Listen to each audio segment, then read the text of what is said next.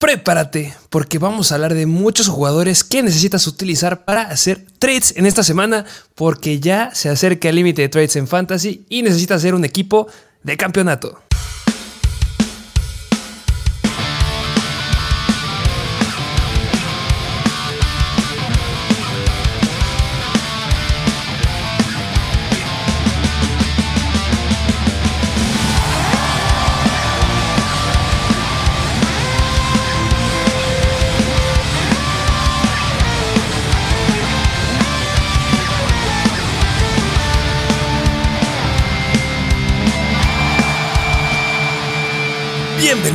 A un nuevo episodio de Mr. Fantasy Football. Otro episodio más de Bayancel, otros jugadores que tienes que comprar y tienes que vender porque cada vez se acerca más la línea límite de trades, se acercan más los playoffs que pues poco a poco este episodio eh, irá cambiando, irá con un enfoque más dirigido hacia playoffs, ya no tanto pues ya podría decir yo, no tanto jugadores de largo plazo, pero más empezar a pensar en las últimas tres semanas, ¿no? De fantasy. Justamente, eh, varias cosas que acabas de tocar. Este, va a ir cambiando, sí, porque tenemos que enfocarnos justamente ya en muchos de los calendarios que, que se enfrentan los equipos para las últimas tres semanas, como acabas de decir también. Y eh, también lo que estamos procurando hacer en estos episodios que igual van a cambiar porque se acerca la línea o límite de trades en las ligas de fantasy. No sé cuál sea la configuración que tengan, pero por ahí puede ser de la semana 12 en la mayoría. Este, metimos también muchos jugadores que nos suelen preguntar bastante. Suelen hacer preguntas en los videos de YouTube, suelen hacer muchas preguntas en Instagram, en el contenido exclusivo también hacen muchas preguntas. Eh, intentamos contestarle a la mayoría. Este, recuerden que si quieren que les contestemos 100% es el contenido exclusivo. De repente sí eh, buscamos contestarles en las otras plataformas, pero estamos buscando cómo hacer más contenido en ese tiempo. No creen que lo desperdiciamos. Sí, precisamente. Igual em, en esta, en el contenido exclusivo que está aquí en el link de nuestra descripción, pues podrán darse una idea de los valores de estos jugadores que vamos a mencionar para ver qué podrías obtener a cambio y qué podrías dar a cambio. Precisamente, como su nombre lo dice, es una guía para ayudarlos a hacer un trade porque pues luego muchas veces un jugador lo infravaloran mucho, otros lo sobrevaloran mucho, tampoco para que pues, no les vean la cara, no les den un jugador por basura y tú también pues estés dando algo bastante justo que justamente eh, hay varias cosas que debes de hacer. Siempre lo hemos dicho, que no te vean la cara, sino tú verles la cara. Eh, apunta a los jugadores que ya están fuera de playoffs, los jugadores que tengan récord perdedor. Ellos necesitan jugadores. Este, bueno, no es que necesiten jugadores, sino que es más fácil que suelten a los jugadores elite. Y otras son las semanas de bye. Ahorita hay muchos equipos, en la semana pasada como sufrieron, pero esta semana todos los que se vieron beneficiados de Joe Mixon se la pierden. Entonces pueden venir trades interesantes. Y eh, también otro punto que, que me gusta aquí es que traemos muchos jugadores que debes de vender, que están muy sobrevalorados y puedes conseguir muy buenos elementos. Y tiene que ver mucho con lo que han hecho y el calendario. Es un buen episodio. Así es, y bueno, pues yo ya no tengo más de decir. ¿Qué te parece si nos vamos a lo que vinieron? Sí, y también escuchamos que se quejaron porque la vez pasada no hablamos del Thursday Night Football. Ah. Lo tenemos de regreso, pero recuerden que primero vamos a los Vice y a los Souls. Así es, em, pues vámonos de lleno con los jugadores que tienes que comprar y vender. Em, empezando con los jugadores que tienes que comprar, los que tienes que conseguir. Empezando con el wide receiver de los Tampa Bay Buccaneers y es el buen Chris Godwin. Justamente eh, Chris Godwin. Este es un nombre interesante. Eh, no es la primera vez que aparece en el episodio de Buy. Ya había estado en el pasado y les dijimos, vayan a conseguirlo. ¿Por qué? Porque tiene volumen. Y vuelve a repetir aquí en este episodio porque yo sigo creyendo que es un jugador que tiene mucha probabilidad a mejorar. Sí, 100%, porque si alguien en este ataque aéreo de los Tampa Bay Buccaneers que pues sí se vieron bastante deficientes en contra de los Rams, pues Chris Godwin viene con una buenísima cantidad de targets, es decir, mira, de la semana 4 a la 8 sus targets eran 10, 6, 12, 13, 11, o sea, un volumen que no ves comúnmente en wide receivers, que nos gustaría ver en otros wide receivers que incluso tienen más talento que Chris Godwin, pero Chris Godwin se lo está llevando, Tom Brady le da el volumen, así que más en ligas PPR es muy atractivo. Y el target share que tiene, que va de la mano de los números que, que tú acabas de decir, que siempre les decimos que un buen target share de un wide receiver más de 20%, 25.9% es el que tiene, viene promediando Chris Godwin eh, desde la semana 4 hasta esta semana, eh, sin contar la semana 1, que ojo, que la semana 1 tuvo 30% del target share. O sea, es bastante, bastante bueno. Em, la, la, semana pasada ha sido un declive, entonces yo creo que es un punto bajo en el que lo podemos encontrar. Nada bien dos puntos bien interesantes e importantes aquí con Chris Godwin. Esta semana van en contra de Seattle, que obviamente em, se han visto bien. Tiene una buena defensiva en contra de los Whites. Se colocan como la cuarta mejor. Tom Brady sigue teniendo problemas. Eh, no solo Tom Brady este, sigue teniendo problemas, sino toda la ofensiva de Tampa Bay por aérea y terrestre sigue teniendo problemas. Entonces, no creo que sea un jugador que hagas el trade y luego, luego vais a tener algo a cambio. Y el punto número dos es que tienen semana de bye en la semana número 11. Entonces, eso sí llegan a considerar y ténganlo este, bastante en cuenta.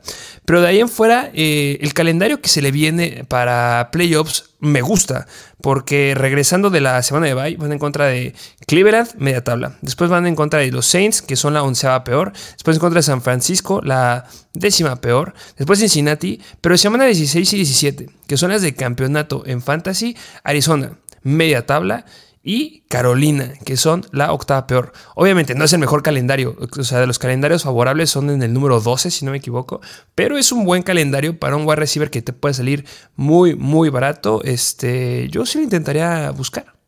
Sí, precisamente me gusta el volumen que está teniendo, por eso eh, nos eh, tenemos aquí al buen Chris Godwin y pues sí es una apuesta que vale la pena hacer, vayan, vayan por él. Sí, eh, siguiente jugador. Vámonos al siguiente jugador que les traemos, que es running back de los Arizona Cardinals y es el buen James Conner. El señor James Conner que viene regresando y se está viendo muy, muy bien. Em, ¿Por qué? ¿Por qué tienes que ir con James Conner? Si del inicio de la temporada se esperaba que fuera algo explosivo y fue algo bastante decepcionante, que me tocó estar en ciertas ligas en donde lo llegaron a soltar, no entendí por qué, este, yo lo agarré en algunas, pero mm, James Conner viene regresando una lesión y cómo le fue en contra de Seattle. Sí, James Conner que a pesar de que no tuvo un volumen bastante impresionante por tierra en contra de los Seattle Seahawks, viendo sus números que igual lo mencionamos en el recap del episodio de waivers, tuvo un 71% del snapshare y también tuvo un 70% de participación de ruta. Estos números los mencioné en aquel episodio, pero este, pero es que es importante enfatizarlo porque justamente cuando nos preguntaban en el live stream si, es buena, si era buena idea iniciarlo o no, les dijimos que no, porque no sabíamos qué uso podría llegar a tener en este partido y por suerte dio buenos números, tuvo buena participación en el partido. Estos son números de un running back 1, aunque igual te lo comenté, por lo que luego representa James Conner, un jugador propenso a lesiones específicamente, pues implica un poquito de riesgo, pero bueno, si no se lesiona y continúa con este volumen que no le hace muchas cosquillas ni Eno Benjamin ni Darrell Williams, pues es un gran running, bueno, un buen, un sólido running back 2. Eh, justamente, es que también por eso es que lo debes de, buscar o te lo pueden llegar a dar, porque tiene tiene varios peros, o sea, tiene el pero de las lesiones de, de, antes, tiene el pero de que tampoco fue algo explosivo, de 11.4 puntos fantasy. Tiene muchos peros, pero si lo analizas a profundidad, lo dijiste claramente, es un running back uno del equipo. O sea, de verdad dejó aplazado a Eno Benjamin con James Conner la bola va a ser de James Conner. Y eso es lo que nos gusta. Eh, también tuvo targets en zona roja que me llevó a gustar. Un target dentro de la yarda 20. Entonces, tiene el potencial de usarlo por tierra y potencial de usarlo por aire. Sí, no es un volumen extraordinario como el que pueden llegar a tener otros running backs. Pero es un running back 1 que un equipo que todavía puedes llegar a conseguir y que si le siguen dando la cantidad de acarreos que le estaban dando en las primeras cuatro semanas, que semana 1 tuvo una acarreo dentro de la yarda 5 y semana 3 y semana 4 tuvo dos acarreos dentro de la yarda 5 eh, que no pudo anotar en esas situaciones, pero que ahora sí lo pueda llegar a hacer, me gusta. Y además ya tienen a DeAndre Hopkins que los ayuda a las defensivas a despistarse por allá y no pensar mucho en el ataque terrestre de este equipo. Entonces yo creo que vale la pena, yo creo que está barato, yo creo que te puede ir bien. Semana 17, semana de campeonato en Fantasy van en contra de Atlanta, que bueno, ustedes recordarán lo que hizo Donta Foreman en hace dos semanas. Entonces se me hace un jugador que puede ser viable. Y también consideremos que hay jugadores que... Yo preferiría tener a James Conner y que ahorita muchos los ponen en el mismo precio. Por ejemplo, Melvin Gordon lo ponen junto a James Conner, ponen a un Raheem Mostert junto a James Conner y prefiero 100% tener a James Conner.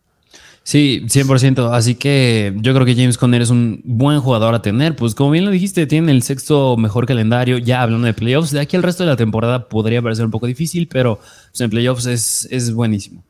Así es. Vámonos al siguiente jugador que les traemos, que es running back de Las Vegas Raiders y es el buen Josh Jacobs. Josh Jacobs, válgame Dios, este está difícil. Eh, está difícil de conseguir.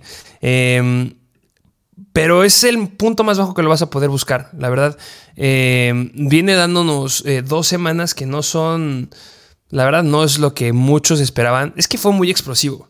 Fue explosivo en exceso considerando la semana 7, la semana 5, la semana 4. O sea, en esas tres semanitas nada más promedió 33.8 puntos fantasy. Y en las últimas dos semanas nos viene promediando 9.6 puntos fantasy. Decepcionante para los que lo tengan. Sí, bastante. Y Joe Jacobs, a la par que mm, yo creo que me gustaría decir un argumento que es, bueno, es parecido con Joe Mixon, que James Conner no tiene tanto un running back que le pegue por atrás. Es decir, en la semana número 8, el buen Amir Abdullah se le acercó un poquito en cuestión de snaps, es decir, Joe Jacobs tiene un 54% de los snaps y Amir Abdullah 34%.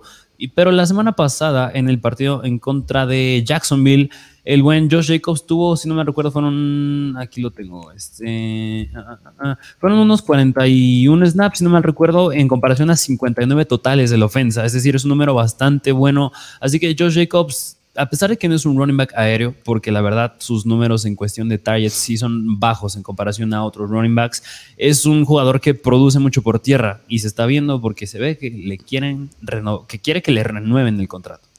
Sí, eh, lo dijiste bien. Eh, no hay nadie. Justamente eh, esta semana, como les dijimos en waivers, vayan a buscar o que fueran por los jugadores que son los backups de los running backs titulares. yo quise buscar al que fuera el running back que estuviera atrás de Josh Jacobs y te encontrabas con Amir Abdullah, pero no está nada cerca. Y antes era este, ¿cómo se llama? Este Samir White, pero tampoco ya está nada cerca. Entonces, Josh Jacobs sigue siendo el running back uno indiscutible. estas últimas dos semanas no le ha ido bien porque simplemente los Raiders no han tenido la oportunidad de acercarlo a zona roja. Vimos cómo usaron en exceso a Davante Adams esta última semana. Eh, interesante, las últimas dos semanas no ha tocado el balón dentro de la yarda 20 cuando de la semana 1 a la semana 7 había tocado el balón dentro de la yarda 20 fácil unas 17 y 18 veces. Entonces ahí está la diferencia. Eh, solo había habido una semana, que es la semana 3, en donde no había tenido ningún acarreo dentro de la yarda 5. En todas las demás le habían dado, aunque sea una vez el balón dentro de la yarda 5. Y bueno, ya se repitió por dos semanas consecutivas y no creo que vuelva a ser la situación. Van en contra de los Colts, un equipo que viene renovado, no sé si bien, no sé si mal, ahorita lo analizaremos un poquito más, pero yo creo que es una opción, o sea, sí creo, no creo que llegue otra vez al valor de 36 puntos fantasy, pero sí puede llegar a un valor de más de 20 puntos fantasy. Entonces, si lo puedes conseguir barato, hacer un, doble trade o, no sé, ahorita diremos algunos ejemplos. Me gustaría tener a Josh Jacobs. Eh, al menos es un jugador que yo considero que te puede meter a playoffs si es que todavía estás en la lucha. Porque esta semana ya les dije, va en contra de los Colts. Luego Denver, que ya no está viendo tan eficientes dentro de, de, las defensivas contra los running backs. Después Seattle, que son la octava peor en contra de running backs. Luego los Chargers, la segunda peor en contra de los running backs. Y que llegue a dar más de 20 puntos en estas cuatro semanas te meta playoffs. Sí, 100%. Así que Josh Jacobs es un jugador que vale la pena. Me gustaría que aumentara su volumen por aire, pero no parece ser así. Pero pues, Josh Jacobs no le pega eso porque es sumamente productivo por tierra. Sí, y lo compensa con los acarreos dentro de zona roja que van a regresar. O sea, deben de regresar sí o sí. Así es, así que vayan a buscar al buen Josh Jacobs. Vámonos al siguiente jugador que les tenemos que tienen que comprar, que es wide receiver de los Arizona Cardinals. Y es Rondale Moore, que se viene viendo bastante bien.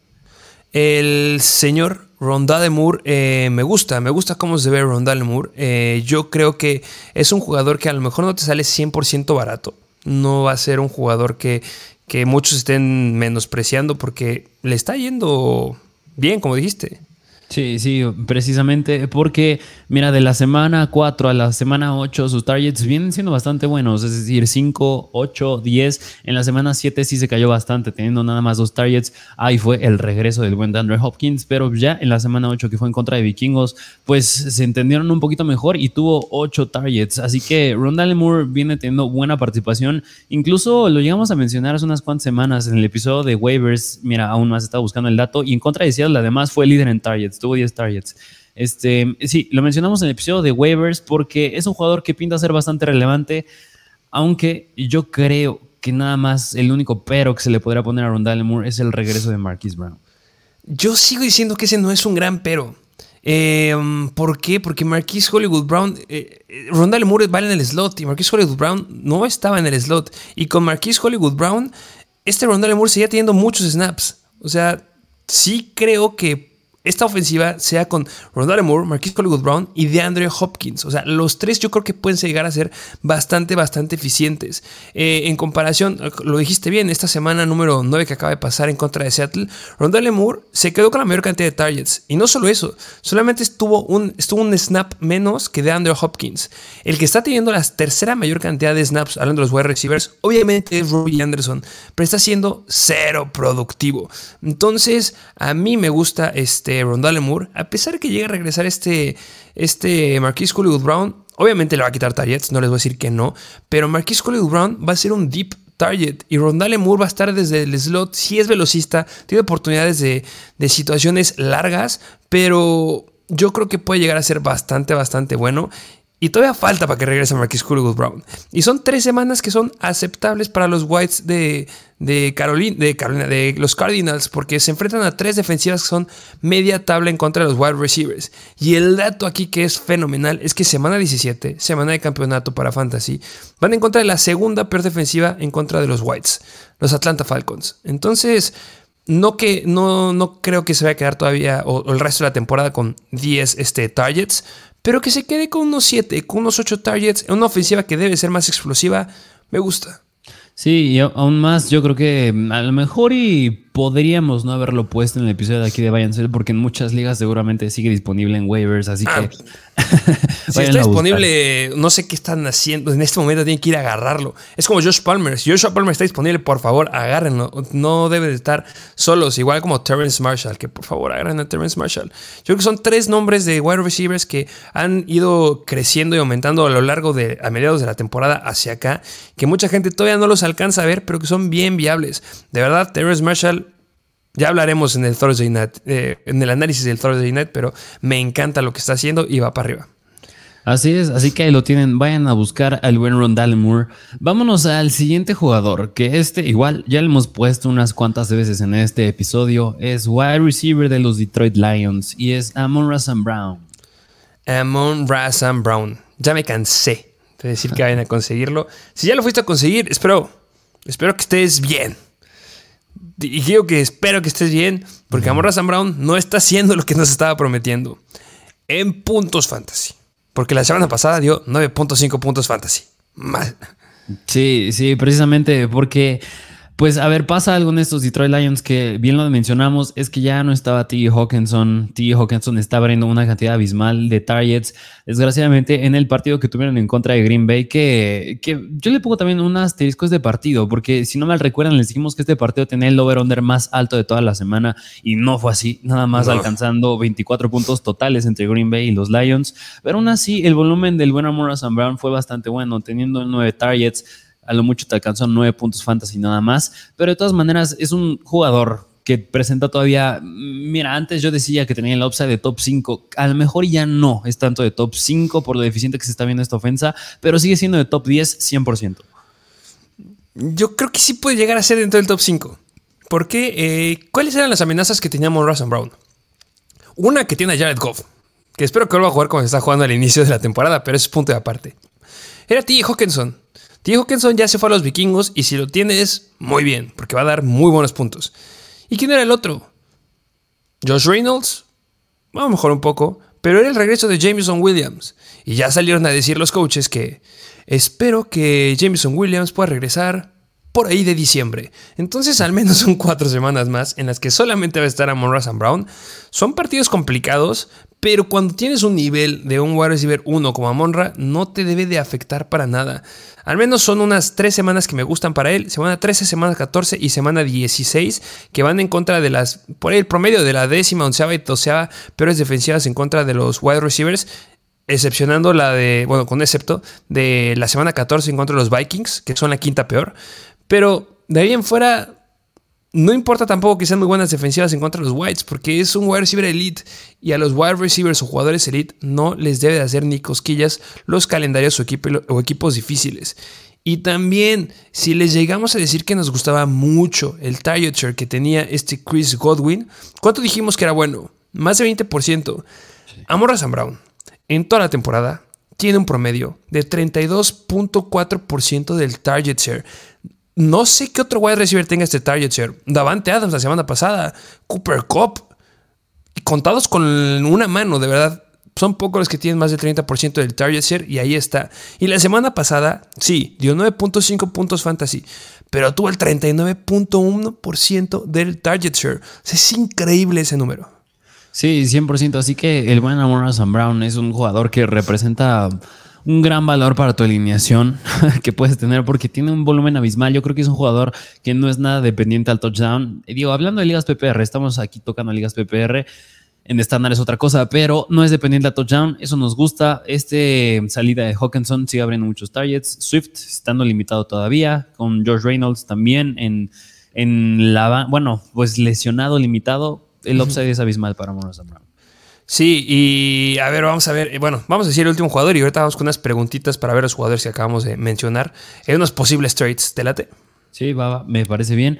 Venga. Pero bueno, eso fue Morrison Brown. Vámonos al último jugador que tienen que comprar, que es de los Buffalo Bills y es Gabriel Davis. Señor Gabe, Gabe Davis, que igual viene siendo un poco, mucho. ¿Cómo lo calificarías? ¿Decepcionante en las últimas dos semanas?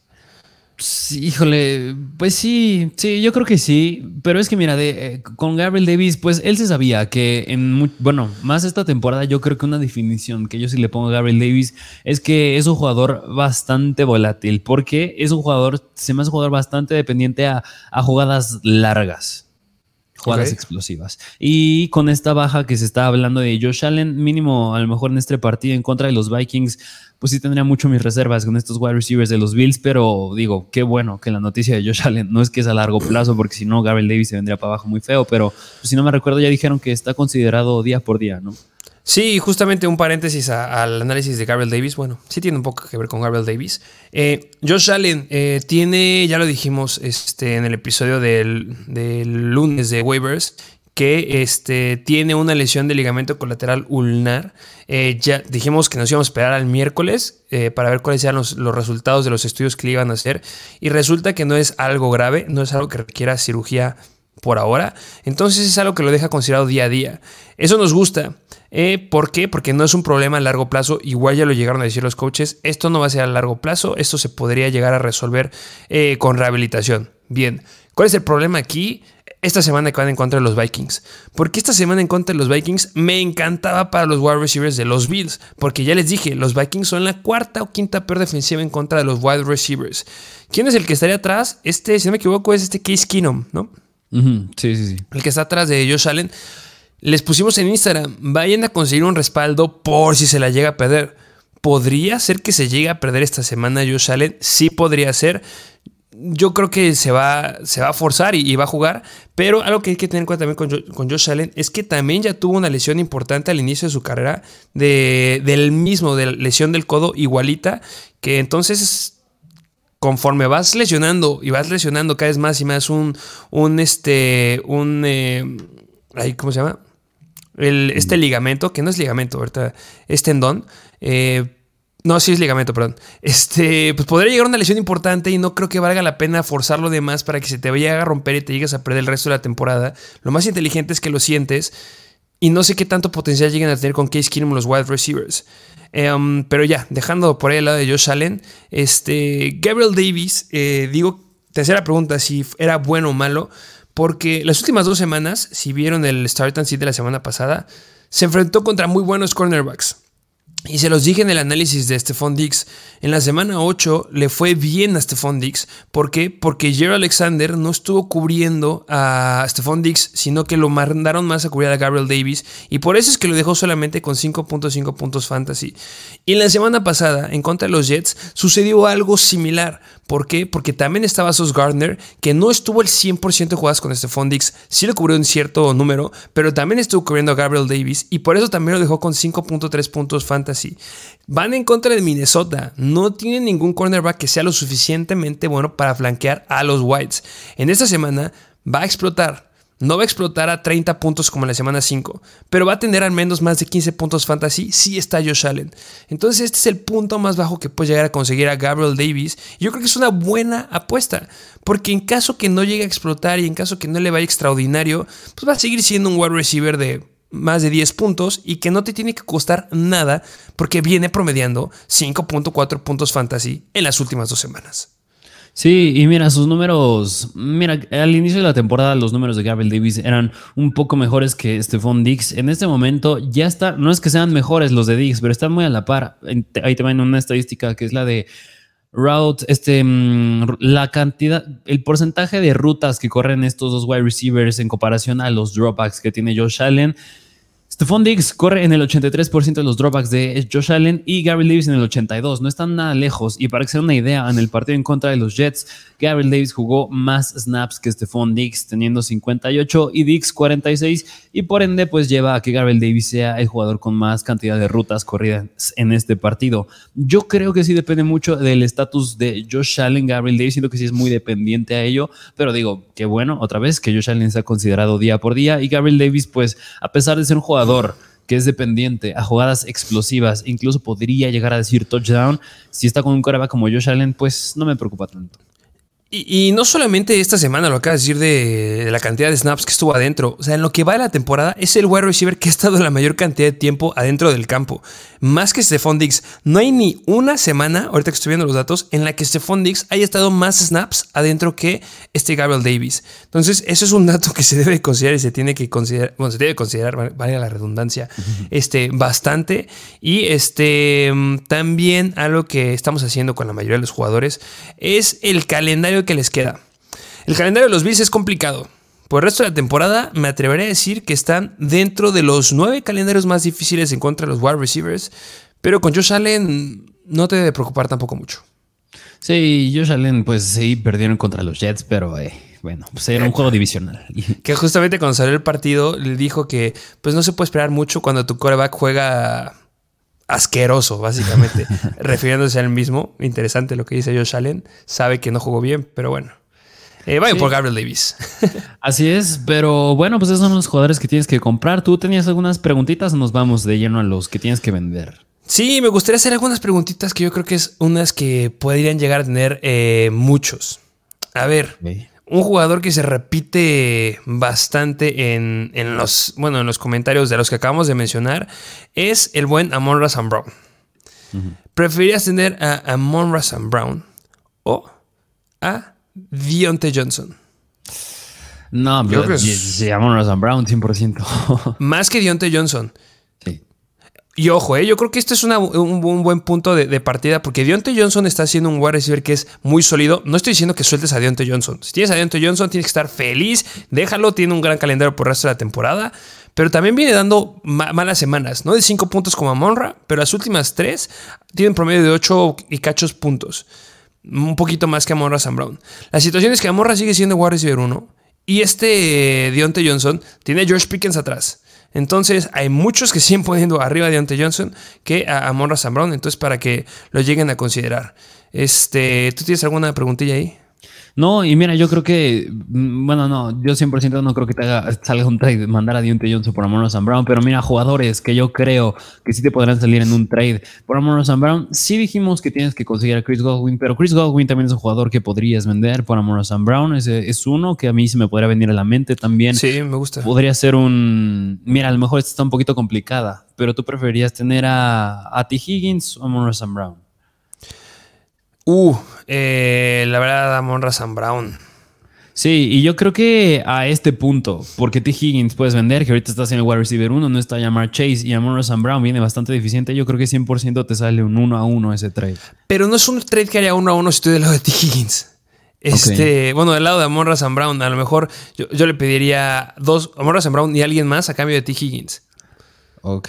O sea, si, estás del lado de T. Higgins, ¿por qué? Porque este es el wide receiver 1, no viene promediando nada, creo que está en el lugar número 12 de los wide receivers y te podría llegar a dar a alguien más, no sé, a lo mejor y consigues a un, eh, bueno, alguno de los jugadores que ahorita, bueno, uno que quería meter aquí, a este Rashad White, por ejemplo. Ok que a mí me encanta Rashad White para que lo pudieras llegar a conseguir este, ahorita. Me fascina porque yo creo que le va a dar la vuelta a Leonard Fournette en algún momento. Entonces, conseguir un Rashad White y una Morrison Brown a cambio de un T. Higgins, me fascina ese trade. Ok, ok, esa es una. Y mira, a lo mejor ahorita un trade que igual podría, bueno, ya tocamos mucho a Sam Brown, mejor vamos a cambiar de otro jugador, que ahorita mencionaremos otro jugador que tienes que vender, pero por ejemplo, otro jugador que me podría venir a la mente sería Josh Jacobs, que yo creo que sí te puede salir también un trade uno a uno con un jugador que ya les puede spoilear, pero por a lo mejor y Kenneth Walker. Uf, Rudo, eh, rudo, rudo lo que acabas de decir. Este, ¿qué te parece si así introducimos con esa pregunta a, los jugadores que debes de vender y hablamos un poquito de, ese hombre y el porqué de la pregunta que acabas de aventar? Porque es fuerte, ¿eh? es fuerte. Sí, sí, sí. Pues vámonos de lleno con los jugadores que tienes que vender, con los que tienes que mandar a otro equipo, empezando con el running back, precisamente de los Seattle Seahawks, y es el buen Kenneth Walker. Válgame Dios. Uno de los jugadores novatos de, del año que está compitiendo ahí, este, ¿por qué? ¿Por qué está aquí? Sí, es un jugador bastante potente, es un jugador que está siendo bastante relevante, más en las últimas semanas por la lesión de Rashad Penny, pero Kenneth Walker lo pusimos aquí por una razón. Estamos hablando de ligas PPR y si nos gusta jugadores en ligas PPR es jugadores que tengan volumen por aire. Y Kenneth Walker parece que lo está perdiendo a manos de Travis Homer porque en este partido en contra de los Cardinals el que tuvo más relevancia por aire y bueno pues apenas regresando también de IR Travis Homer pues le quitó relevancia por aire a Kenneth Walker. Justamente lo acabas de decir bien. Este Travis Homer se ve bien. Yo justamente lo dudé. Yo creo que esta es una liga muy, muy profunda. Hasta a lo mejor valdría la pena ya hacer la apuesta por alguna lesión que pueda llegar a tener este Kenneth Walker. Yo creo que es el que seguiría. Em, no es que haya sido 100% más relevante Travis Homer que Kenneth Walker. Ambos tuvieron tres este, recepciones. Entonces, eso sí hay que dejarlo bien, bien claro pero que venga regresando de IR y que luego luego tome esa relevancia. Y después de lo que habíamos visto que le llegaba a hacer a Rashad Penny en temporadas pasadas, cuando de repente como que flanqueaba un poquito, podría empezar a aumentar un poquito más su volumen. No se lo va a quitar 100%. Y, y obviamente entra en el punto de los jugadores que vamos a estarles diciendo, no son jugadores que debes de soltar. Simplemente podría llegar a ser un trade por jugadores que sean un poquito o más sólidos o hasta conseguir a dos jugadores. Si tú tienes un Kenneth Walker y no tienes a ningún running back 2 y estás jugando este, con Jamichael Hasty, eh, con Joe McKinnon, con, con otros jugadores, vale la pena que a lo mejor y sueltes, aunque te dé la Kenneth Walker, y conseguir a dos jugadores que sean sólidos y que te puedan ayudar a seguir ganando. Sí, precisamente que Kenneth Walker, pues sí, le está quitando irrelevancia por aire. Y lo que dijiste, mm, porque muchos a lo mejor y se nos van a alborotar y van a decir, ¿cómo lo va a vender? Yo siento que 100% Kenneth Walker puede acabar como un running back dentro del top 10 al final de la temporada. Ese es un hecho. Pero como bien lo dijiste, puedes conseguir algo mucho mejor. Y además, tampoco me gustaría tener tanto Kenneth Walker en mis playoffs de fantasy, considerando que en la semana 15 van en contra de los 49ers. la segunda mejor en contra de los running backs. Así que y, deja eso, que si vemos el calendario de Kenneth Walker, lo que ha estado haciendo es muy, muy bueno, pero porque ha sido contra muy malas defensivas en contra de los running backs. O sea, semana 6, Arizona, la mismita ahorita, se colocan como la onceava peor defensiva en contra de los running backs. Semana 6, 19 puntos y esta 27.9 puntos fantasy. Semana 7, Chargers, la segunda peor, 28.7 puntos fantasy. Pero ¿qué pasó en la semana 8 en contra de los Giants? La séptima mejor, a pesar de tener 18 acarreos y a pesar de haber anotado un touchdown, solamente tuvo 12 puntos fantasy. Y ya les dije, los Giants son la séptima mejor en contra de los running backs. Y hay una situación bien importante que sucede las próximas dos semanas. Menos esta van en contra de Tampa Bay, que es la cuarta mejor defensiva en contra de los running backs. Y si sigue esta tendencia, van a poder frenar a Kenneth Walker. A final de cuentas, los Seattle Seahawks se ven muy bien por aire también. Y Geno Smith se ve corriendo también muy, muy bien. Y yo creo que la fórmula para ganar a Tampa Bay la van a ocupar por el aire. Y en la semana 11 tienen bye. Entonces son dos semanitas que se va a caer un poquito o mucho de valor para Kenneth Walker. Y si en verdad necesitas ganar, si tienes un récord que no sé, va 5 ganados, 4 perdidos, 4 ganados, 5 perdidos, necesitas ganar sí o sí si te quieres meter a playoffs. Entonces son dos semanas que te pueden doler y que definitivamente te pueden dejar fuera de playoffs. Que bueno, de semana 12, semana 14 son excelentes para Kenneth Walker.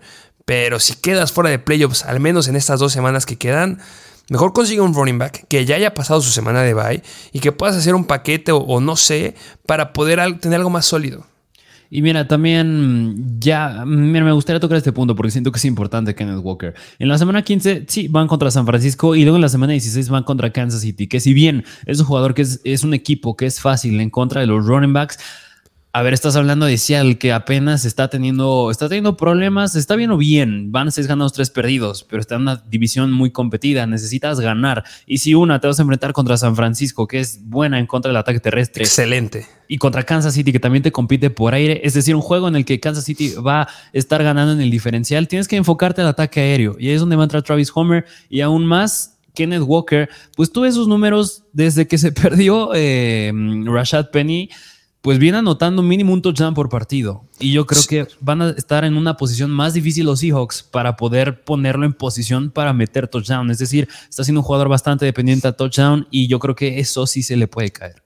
Sí, justamente. Estamos analizando un jugador que, lo decimos otra vez, va a quedar dentro del top 10 de los running backs de esta temporada, sin lugar a duda. Pero tiene el valor muy, muy alto y se vienen en semanas que son muy, muy complicadas. Y si tú dices, oigan, en tu liga, ofrezco a Kenneth Walker que me dan, puedes conseguir cosas muy, muy buenas.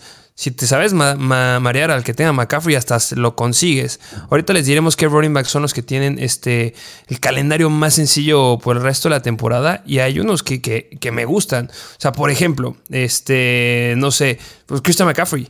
La quinta, eh, el quinto calendario más sencillo por el resto de la temporada. Muy relevante por ahí. Sí. Entonces, vale la pena hacer algunos intentos.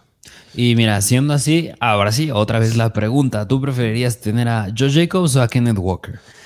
Venga, si tengo a Kenneth Walker y voy a hacer red con Josh, por Josh Jacobs, yo creo que hasta puedes conseguir a Josh Jacobs y alguien más. Por lo que ha hecho Josh Jacobs las últimas dos semanas y me gustaría estar del lado de este, obviamente, de Josh Jacobs. Quedándome con Josh Jacobs. Sí, sí, justamente yo comparto esa respuesta, pero bueno, ahí lo tienen, Kenneth Walker, un jugador relevante. Y ahí te va otro.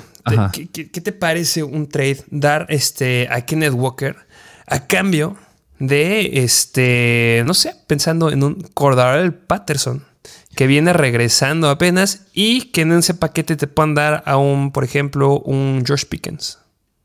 Sí, híjole, no, sí es eso, sí me gusta más el lado de Patterson, sí. Eh. Patterson y George Pickens, que ambos, o sea, Patterson tiene un mejor calendario por el resto de la temporada que este Kenneth Walker y George Pickens tiene el cuarto calendario más sencillo para los wide receivers por el resto de la temporada.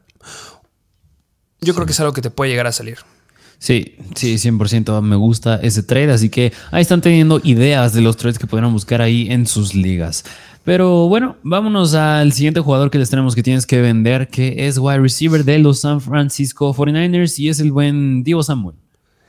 Divo Vivo Samuel. Este es difícil. Mm. Es complicada. Porque los 49ers vienen regresando de una semana de bye. Y cuando vengan regresando una semana de bye, tú te esperas que realineen y que alineen sus chakras y que puedan volver a retomar cosas relevantes. Pero Diego Samuel sigue sin entrar, o, creo que ahorita se encuentra fuera del top 20 de los mejores wide receivers para esta temporada y lo draftearon como uno de los mejores este, justamente esta temporada. Yo creo que es momento justo para aprovechar ese hype que sigue existiendo con Diego Samuel, esa esperanza de que pueda tomar relevancia y dejarlo ir. Y mira, por esto que acabas de decir, a mí me recuerda mucho a la situación que podéis. No, no digo que Diego Samuel sea Kyle Pitts, pero me recuerda un poquito a la situación de Kyle Pitts, que es cuando Kyle Pitts le está, al inicio de la temporada, ahorita ya no, le estaba yendo mal, pero hay todavía muchas personas que lo siguen viendo como un jugador con mucho talento, que le puede ir bien otra vez, que tiene el talento, que sí, lo van a seguir usando más y más y más. Es decir, tienes que aprovecharte de esa gente que sigue ilusionada de que Diego Samuel va a regresar a ser el que fue la temporada pasada Y pues hazlo mientras puedas, porque con esta ofensa, estando ahí ya Brandon Ayuk, ya Christian McCaffrey, ya George Kill, regresando Elijah Mitchell, es una ofensa demasiado competida. Y yo creo que Divo Samuel, pues ya no, no, no quiero decir que ya no va a tener relevancia, pero siento que ya no es el foco de esta ofensa. No, no es el foco. Y si ya lo llegamos a decir, la cantidad de snaps que está sobrepasando Gabriel Davis a Stephon Dix, Brandon Ayuk ha sobrepasado en todas las semanas a Divo Samuel. Y vaya que su uso también ha ido en aumento. O sea, semana 7, porque la semana 8 se la perdió Divo Samuel. 67 snaps este Brandon Ayuk, 62 este Divo Samuel. Semana 6, 52 contra 47. Semana 5, 53 contra 49. No estoy diciendo que Divo Samuel lo sienten, no, pero sigue estando menos tiempo dentro de, eh, en comparación a Brandon Ayuk. Me gustaría tener más a Brandon Ayuk ahorita y si le empieza a ir mal otra vez, cuidado. El calendario que le queda es media tabla, es como el doceavo más complicado para wide receivers, pero si encuentras al candidato que te pueda llegar a dar algo relevante, me gustaría hacerlo. Misma situación, Cordell Patterson por Divo Samuel, yo creo que lo puedes conseguir. Sí, y mira, no es nada más que los 49ers hayan traído un running back elite. Es decir, trajeron a Christian McCaffrey. Si hubiera sido Derrick Henry, todavía podría tener más relevancia Divo Samuel porque no es un running back que quite targets. Pero Christian McCaffrey es casi casi otro wide receiver también. Así que... Justo. Entonces sí, eh, intenten, intenten hacer el trade con Divo. Así es, vámonos al siguiente jugador que tienes que vender, que es running back de los Tampa Bay Buccaneers y es Leonard Fournette. Este también, como sale mucho en las preguntas, este, Leonard Fournette. Ya déjenlo ir. este, este es el, análisis que también me la paso, repite y repite, que ya lo dije al inicio del episodio. Le va a ganar Rashad White. De verdad, en algún momento le va a ganar la chamba a Rashad White. Y cuando pase, no quiero decir se los dije, pero se lo estoy dice y dice y dice. Este, mal los Tampa Bay Buccaneers se ven mal por aire y se ven mal por tierra. Va de la mano. Y en situaciones importantes, situaciones de dos minutos, ¿quién está entrando? Está entrando Rashad White. Porque está siendo más productivo en esas situaciones que Leonard Fournette. Me gusta más Rashad White.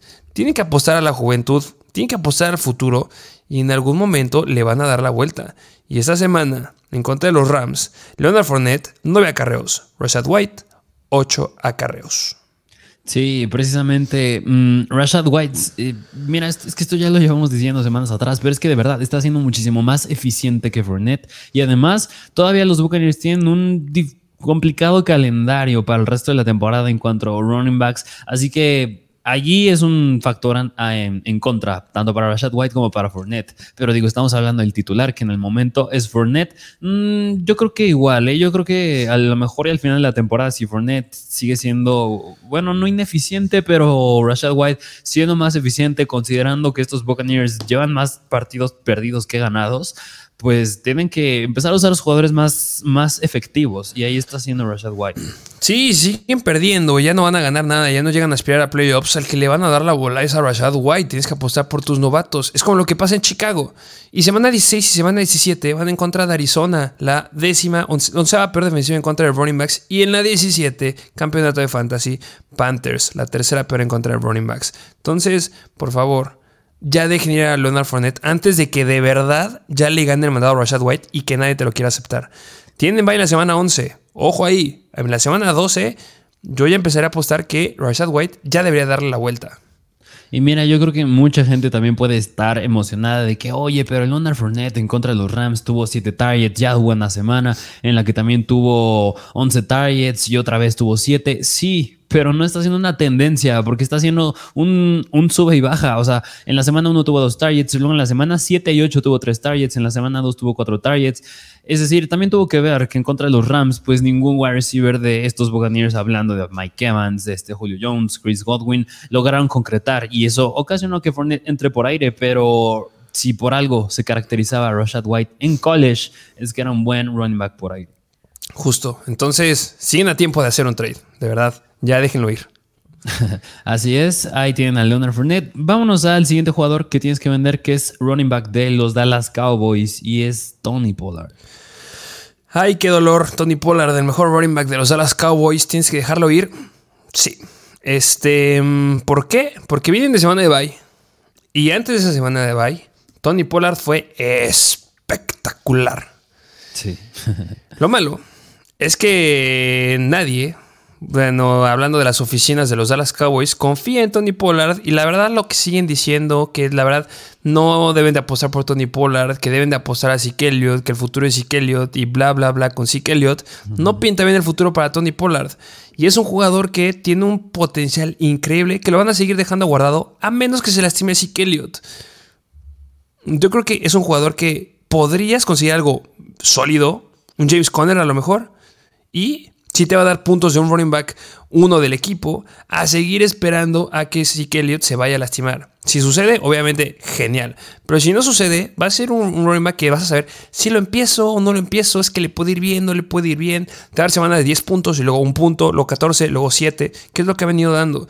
Me gusta Tony Pollard, me encantaría tenerlo porque se lastima así que ya lo dije, va a ser extraordinario. Pero si necesitas ganar ya, porque yo creo que es la, que, la situación en la que están muchos, mejor déjalo ir y consigue un running back, el Patterson, por ejemplo, es un gran ejemplo, eh, que te empieza a dar puntos desde ya. Sí, precisamente, así que el buen Tony Pollard aún su valor sigue inflado, pues sí, tuvieron semana de bye, como bien lo dijiste la semana pasada, pero pues 100% un Tony Pollard, el Patterson, te sale, este, yo creo que pues mira, es que el valor de Tony Pollard lo baja mucho porque pues, va a regresar precisamente sí que el Elliott no, no es un comité de running backs en el que esté más inclinado hacia Tony Pollard porque está haciendo Ezekiel Elliott. Así que, pues no lo pudiste haber dicho mejor. O sea, sí tienen que enviarlo mientras está su valor inflado de Pollard. Y que no va a pasar lo que acabamos de decir con Leonard Fournette y Rashad White, que en Tampa Bay sí se puede dar ese cambio. Aquí, nunca. Con Zeke Elliott, nunca va a ser Tony Pollard el running back 1. Nunca. Así es. Pero bueno, pues ahí tienen al buen Tony Pollard. Vámonos al siguiente running back, bueno, siguiente jugador que les traemos, que es de los Carolina Panthers y es Donta Foreman. Eh, yo creo que este es muy rápido. Este, Donta Foreman viene de dar muy buena semana la última vez en contra de Atlanta. Obviamente puedes empezarlo, ya lo analizaremos un poquito más a futuro. Bueno, ahorita el análisis de Thursday Night, pero a futuro se espera que le den más bola a Chua Howard. Entonces, con eso les digo todo. Si alguien lo está valorando bien en tu liga, pues haz el trade y consigue algo más sólido. Prefiere apostar a futuro por un Rashad White, por ejemplo, que tener a Donta Foreman. No, hay mucho que agregar, la verdad. Yo creo que Donta Foreman, eh, claro que sí, era un mejor elemento a vender la semana pasada porque fue deficiente en contra de Cincinnati. Pero Donta Foreman, a lo mejor y te podría salir un trade. Híjole, a, ver, no, mm, dime si me estoy volviendo loco o no, pero Donta Foreman o Jeff Wilson.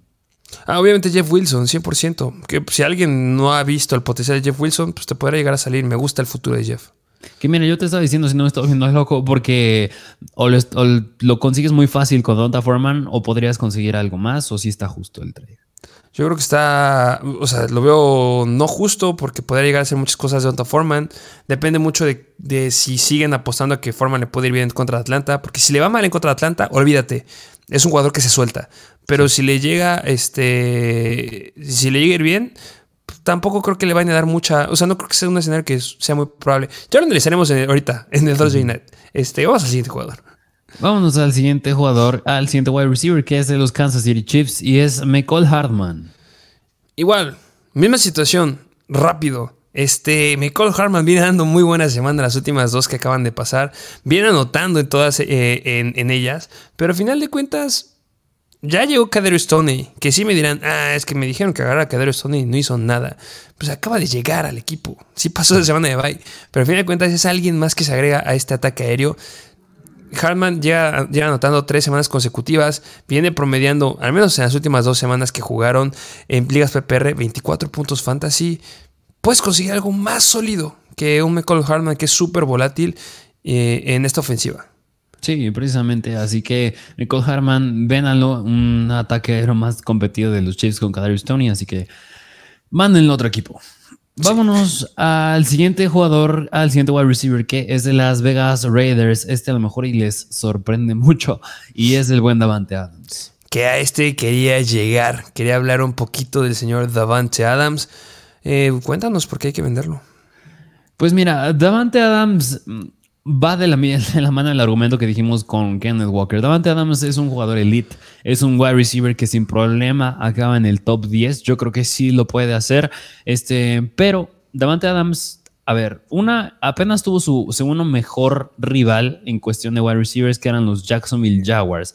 Lleva tres partidos con menos de 36 yardas. Tampoco estaba Darren Waller y tienen un calendario bien complicado para el resto de la temporada los Raiders en cuestión de wide receivers. Davante Adams está siendo un jugador bastante volátil en cuestión de targets, es decir, al inicio de la temporada nos sorprendió con 17 targets, semanas con 10 y 13 targets, pero entre ellas ha tenido semanas con 7 targets, 5 targets, 7 targets, que no es malo, o sea, ya quisiera ver ese volumen con Darnell Mooney, por ejemplo, pero para lo que representa Davante Adams, igual que Kenneth Walker, puedes conseguir algo, algo mucho mejor considerando pues por cómo le fue en contra de Jacksonville.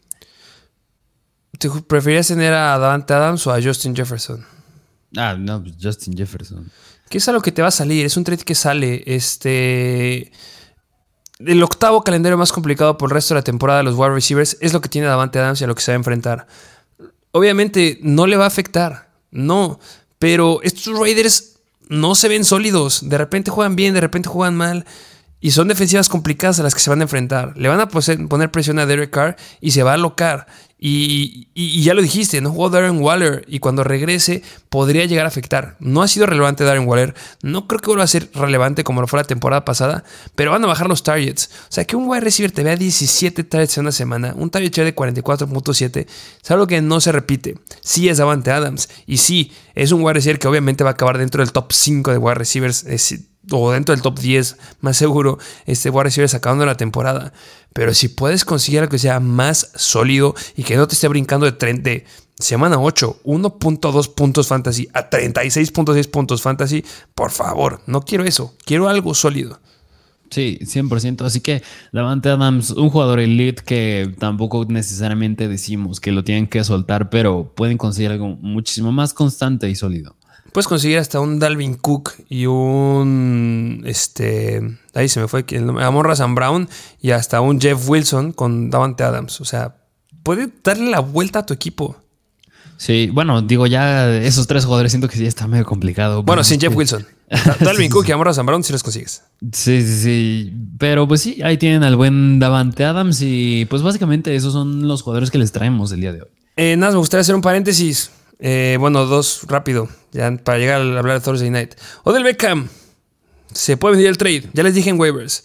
Eh, lo quiero meter aquí porque ya les dije, es un jugador que tienes que tener porque el momento que venga el trade, si es a los Cowboys, buscas al que le vaya a los Cowboys a tu equipo y le clavas un trade y consigues un jugador elite, lo puedes llegar a conseguir. No lo quiero poner en el siguiente episodio porque este es de rápido. Cuando se haga el trade, te tardas una hora, dos horas en decir quién quiero del Beckham y, lo, y, lo, y es el cambio.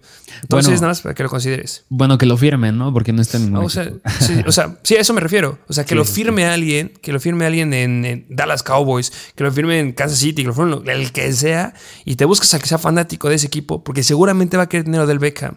Entonces tienes que estar listo para luego, lo que veas el trade, ves quién te gusta y seguramente te lo va a inflar demasiado que vas a poder conseguir algo sólido. Entonces, esto es como que un aviso para que estés listo por si se puede dar en esta semana el movimiento. Y el otro es Jonathan Taylor. Eh, se debe hablar de Jonathan Taylor, aunque no nos guste, aunque sea rápido. Este es un cambio de, staff de cocheo. Yo creo, yo soy del lado, no sé cuál seas tú. Eh, debes de conseguir a Jonathan Taylor. Yo creo que está barato. Yo creo que deben de apostar un poquito más hacia Jonathan Taylor. Eh, este Jeff Saturday, ya no me equivoco, ya no es Sunday. Jeff Saturday es un, era un centro.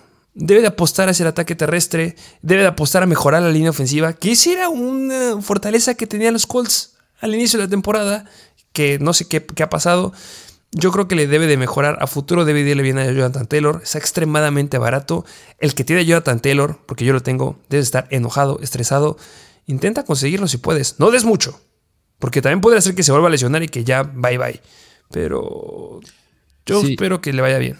Híjole, mira, yo con Jonathan más me gustaría decir que, eh, mm, o sea, sí, yo creo que sí lo buscaría, depende mucho de lo que tenga, pero a lo mejor y sí sería un poquito conservador con él, porque precisamente lo que se está viendo bastante mal de estos Colts es la línea ofensiva. A pesar de que tienen a Quentin Nelson, que a mí me encanta Quentin Nelson, del otro lado del guardia tienen a uno de los peores guardias que están en la NFL, de ahí esta inconsistencia de esta línea y además pues un coreback novato con Sam Ellinger, pero pues a lo mejor y precisamente yo creo que ese es el comentario adecuado. Si vas a buscar a Taylor, no des mucho. Llega el head coach, es un liniero. Ese compadre es de los mejores centros que han tenido. Debe de mejorar las cosas. Se debe enfocar en la Si hubieran traído un wide receiver de head coach, sería olvídate la línea, va a seguir siendo una cochinada. Pero ese brother tiene que enfocarse en la línea ofensiva. Y si le llega a mejorar, aunque sea un poco, con el volumen que le están dando a Taylor, se va para arriba. Sí. Entonces vale la pena hacer la apuesta. Así es, pero bueno, ¿tienes algo más que decir o nos vamos al Thursday Night? Será todo. Vámonos al juego de hoy en la noche, que es el Thursday Night Football, que es de los Atlanta Falcons en contra de los Carolina Panthers, otro juego divisional. Espero que sea un juegazo como el de hace unas cuantas semanas, pero vamos a ver el over-under que está en 41 puntos, es bastante bajo. Son favoritos los Falcons por 3 puntos, es decir, ellos proyectan a meter unos 23 puntos y los Panthers unos 20 puntos. ¿Qué lado quieres que analicemos primero? Vámonos del lado de los Carolina Panthers, que ya le hemos mencionado en la semana también, pero pues PJ Walker va a ser otra vez el quarterback titular. Justamente eh, va a ser el titular, entonces esperen. Bueno, ellos esperan que sea una situación similar. Eh, me gustaría hablar de los running backs. Ya les dije, de otra forma, en teoría, se ha ganado el puesto de running back 1, pero con lo que hemos visto de antecedentes con Chuba Hobart, no de la semana 9, sino de la semana número 7, si no me equivoco, es que Chuba Hobart, semana 7, estaba más tiempo dentro del campo que Foreman. 27 snaps en la semana 7, 27 snaps Foreman y 23 Hobart. En rutas corridas forman 10 y Hobart 11. En targets forman 2 y Hobart 3. Vimos una tendencia aquí apuntando a Chua Hobart. Yo espero que ahora en adelante este Chua Hobart pueda ser el running back aéreo. Entonces no creo que le vuelva a dar el volumen que tenía Foreman en el partido de la semana 8 justamente en contra de Atlanta. No digo que lo sientes, pero simplemente se vuelve un flex para esta semana. Sí, precisamente porque en contra de los Bengals vimos que Raheem Blackshear tuvo cuatro targets y también el buen, eh, pues Spencer Brown que tuvo tres targets, así que mm, sí, yo igual lo meto como un flex. Y mira, nada más antes de pasar los wide receivers, yo creo que incluso con las bajas de esta semana, que pues equipos que están en semana de bye pueden ser, pues Joe, Burrow está en semana de bye, también Lamar Jackson, ¿tú podrías considerar a PJ Walker un streamer esta semana? PJ Walker complicado, no lo sé. Eh, no sé si puedo volver a repetir. Recordemos que se fue a tiempo extra el partido de la semana, de la semana número 8. Yo creo que me gustaría seguir apostando a lo mejor por un Russell Wilson. Le tengo mucha esperanza esta semana como uno de mis streamers favoritos. Pero si no tienes nada más, ¿no te gustaría meter mejor a Jacoby Brissett que va en contra de Miami y la peor defensiva en contra de los quarterbacks en comparación de P. Walker? Ah, sí, sí, sí me gustaría. Sí, claro que sí. Yo, mira, yo nada más hice esa pregunta porque precisamente hace una semana se fue a tiempo extra, fue un juego bastante explosivo. Pero pues sí, tampoco podemos dejar de pasar en alto que puede pasar que en el partido pues decían meter a Baker Mayfield otra vez y pues te vas a decepcionar. Pero Mucho bueno, pues, una pregunta que yo creo que muchos podrían tener. Vámonos ahora sí a los wide receivers, que pues es hablar de DJ Moore. Y eh, mira, antes nada más era hablar de DJ Moore, pero ahora ya es hablar de Terrence Marshall también. Por amor de Dios, otra vez. Agarren a Terrence Marshall. Ya. Ahorita. Últimas dos semanas, ya teniendo un promedio de target share de 25%. 12 puntos fantasy en la semana 8 en contra de Atlanta y semana 9 en contra de Cincinnati. 14.3 puntos fantasy. En la semana 8 en contra de Atlanta, 9 targets. Solamente pudo agarrar 4, pero se quedó con 87 yardas, dos recepciones de más de 20 yardas. En la semana pasada, una recepción de más de 20 yardas y anotó.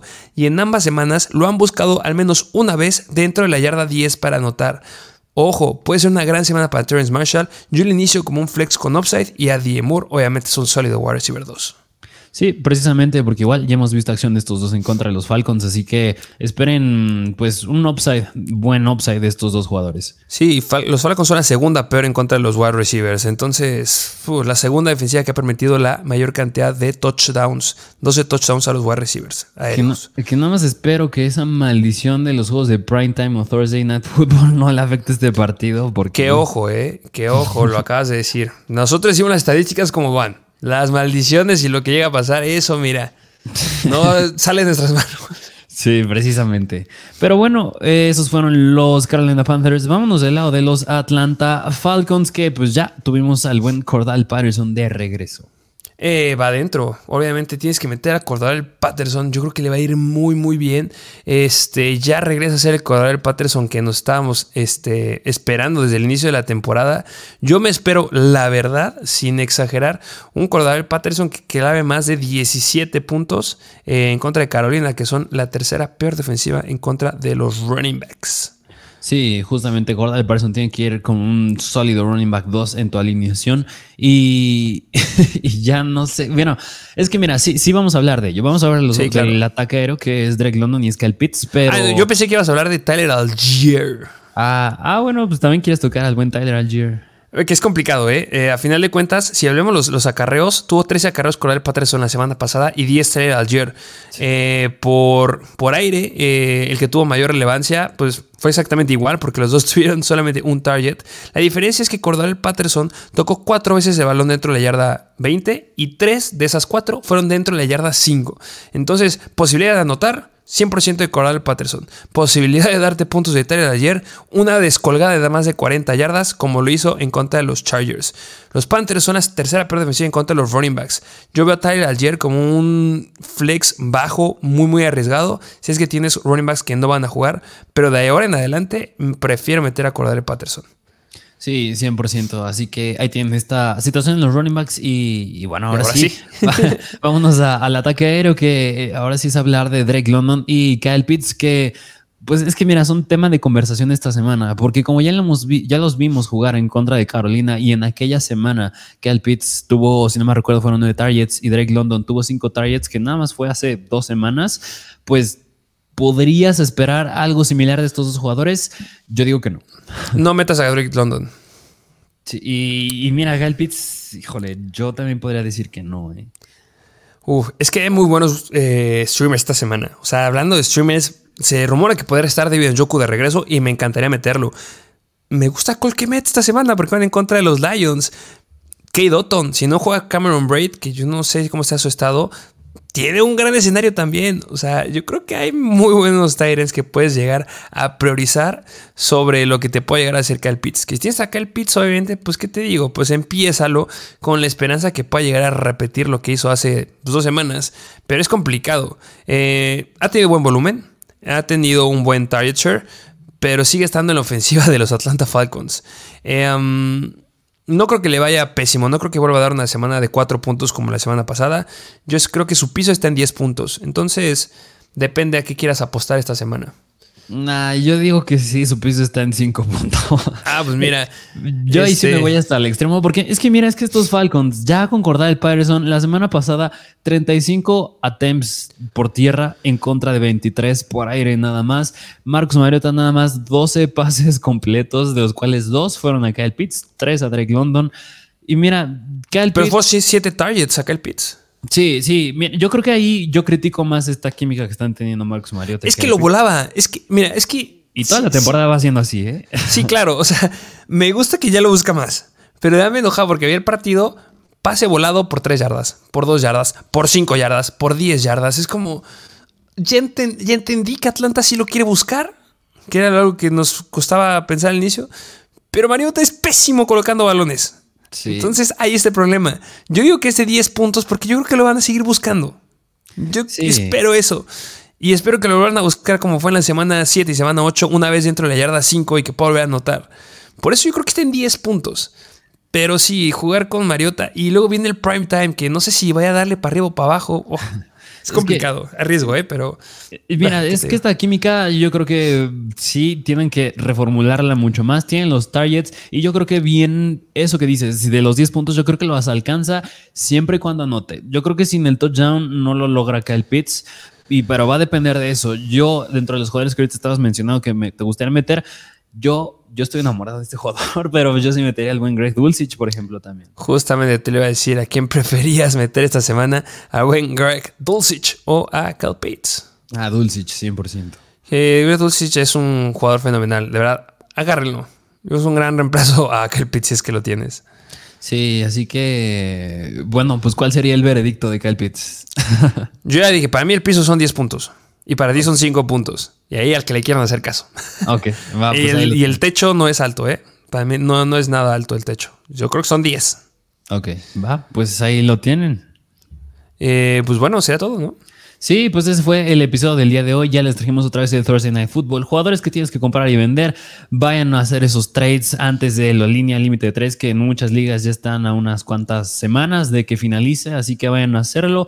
No se les olvide, puedes seguirnos en Instagram, arroba MrFancyFootball, TikTok, arroba MrFancyFootball y también dejar su like, comentar, a ver qué opinan, este, activar la campanita también. Y tú tienes algo más que decir.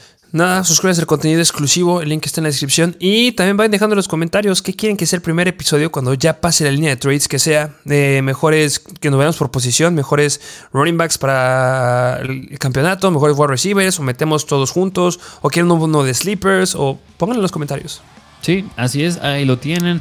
Ya se vienen los playoffs, pero bueno, disfruten el Thursday night y sin más que decir, nos vemos a la próxima.